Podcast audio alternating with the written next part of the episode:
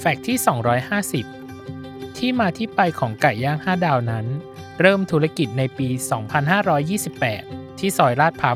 80 โดยแรกเริ่มเดิมทีเป็นธุรกิจดำเนินกิจการโดยตรง